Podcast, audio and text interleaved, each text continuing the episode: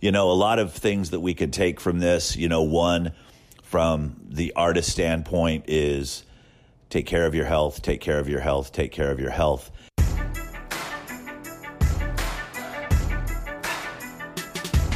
So, first off, I just want to say welcome to the podcast. And before we jump into the episode, let me tell you a little bit about myself and what you can expect. Uh, I have been in the business now for coming up on 30 years.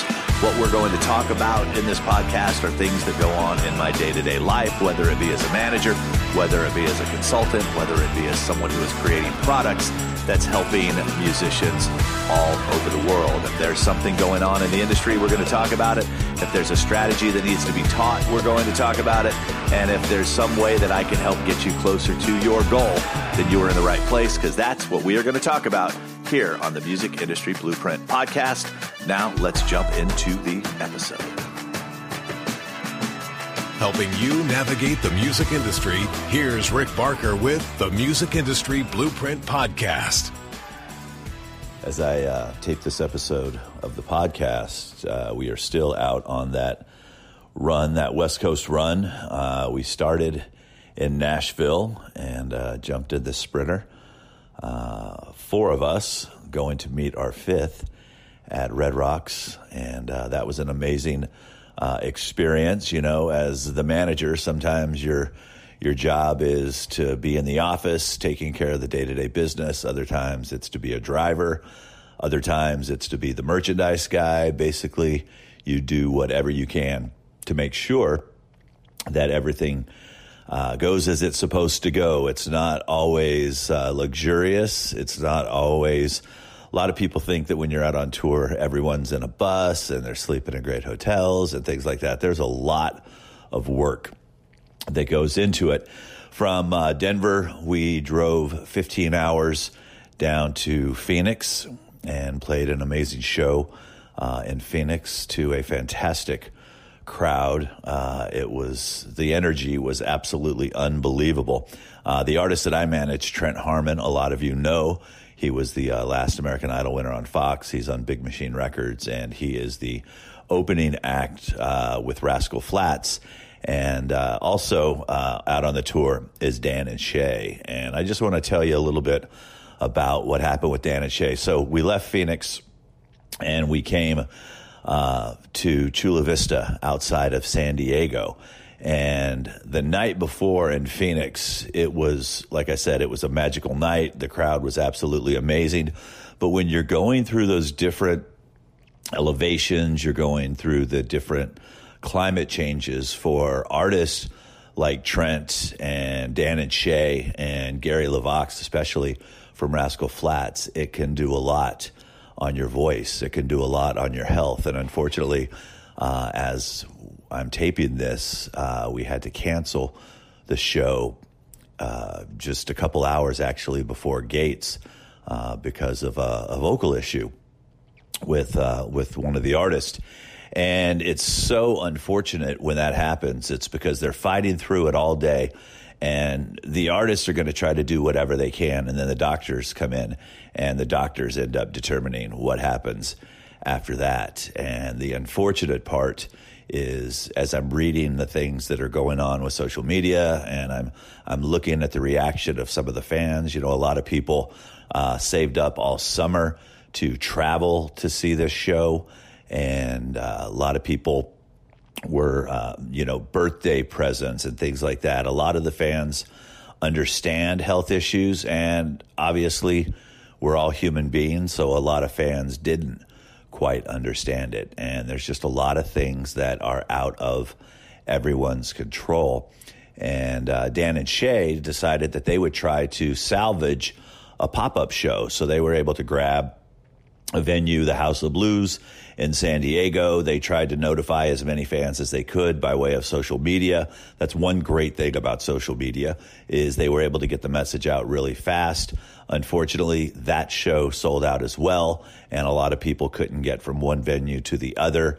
Tickets went fast. Obviously, we weren't dealing with a 21,000 capacity venue like we were at the uh, mattress firm Amphitheater. Uh, they were dealing with the House of Blues, which is obviously much, much smaller. And some people jetted from one location to the other and were not able to make it. Um, Dan and Shay started calling their fans from the bus. It was uh, amazing for those people that got the call. A lot of people uh, didn't recognize the number, so they didn't answer the phone, so they were bummed out. You were seeing those posts on Instagram and Twitter and Facebook. And then there were some fans that, of course, were bashing them because they couldn't get into the House of Blues. And it's unfortunate that, you know, a lot of times there's, you're never going to be able to make everyone happy. Uh, that's never going to happen. And it's unfortunate because those that were able to get in had the time of their life. Those that weren't able to get in, a uh, lot of different frustrations. So, you know, a lot of things that we could take from this, you know, one from the artist standpoint is take care of your health, take care of your health, take care of your health. And a lot of times you just can't help it. You know, things happen and it's very frustrating when that happens. And for the fans, you know, it's super frustrating. And these artists only uh, are able to do what they do because of the fans. And a lot of the fans are very appreciative. A lot of fans are very understanding. And then, of course, there are those that aren't. I don't know if you can call them fans, uh, but they get frustrated. And sometimes they say things in the in the moment, just like in life. You know, sometimes we say things that we wish that we could take back. But uh, being out on the road uh, with Rascal Flatts and knowing the show that they put on every night for their fans, they give it all every single night. Uh, I know that this was the last thing that they wanted.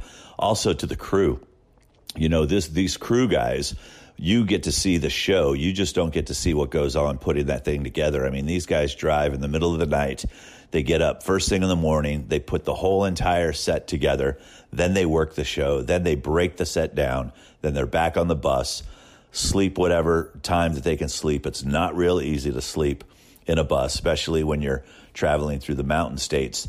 And they get up and they do it again to put on the best show possible. So everyone was bummed uh, when this didn't happen tonight, but uh, there's no one that's that's more bummed than the bands that didn't get a chance to play for their fans and the fans that didn't get a chance to see uh, their favorite band. And everyone's situation is different. And I just wish that, you know, that it would always go off without a hitch. But, you know, as we're looking that there's people losing their lives because of the hurricanes, there's people losing their lives because of weather, there's people losing their lives because of disease. There's there's a lot of things that are happening in the world, and uh, we we sometimes uh, forget that when we're dealing with our own stuff. And this has been a very eye opening uh, trip for me. It's been a, a, very interesting experience. Like I said, when I was at Red Rocks on September 11th, watching what was happening with the first responders and the people that were there uh, paying their tribute to those that lost their lives. So, uh, it's a very uh, interesting situation when things like this happen, and a lot of times we have to just sit back sometimes and take into uh, account everything that is going on. So I know there wasn't a lot of teaching in this. I just wanted to share how I was feeling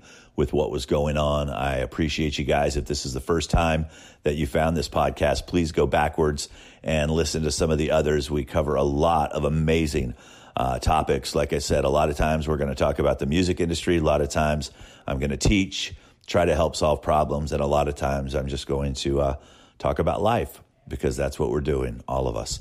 So, uh, thank you so much. You can always go back and watch and listen to past episodes. You can grab the show notes by going to rickbarker.com forward slash podcast. Uh, if you get a chance and you're on iTunes and you listen to some of the shows, if you would uh, be so kind, and I so much appreciate when people leave reviews, I read all of them. And if you could share it with someone you think could benefit, someone who's trying to make a go at this thing we call the music business, uh, I would appreciate that as well. So thank you guys so much, and I'll talk to you in the next episode. I hope you enjoyed this episode of the Music Industry Blueprint Podcast. Be sure to subscribe and tell a friend. Remember, there is no one size fits all model when it comes to the music industry. So check out my website, rickbarker.com, take the quiz, and I will send you information specific to you to help make sure that you are on the right track. You've been listening to the Music Industry Blueprint podcast with Rick Barker. You can follow Rick on Twitter at Rick Barker Music. And remember, you don't drown by falling into the water, you drown by staying there.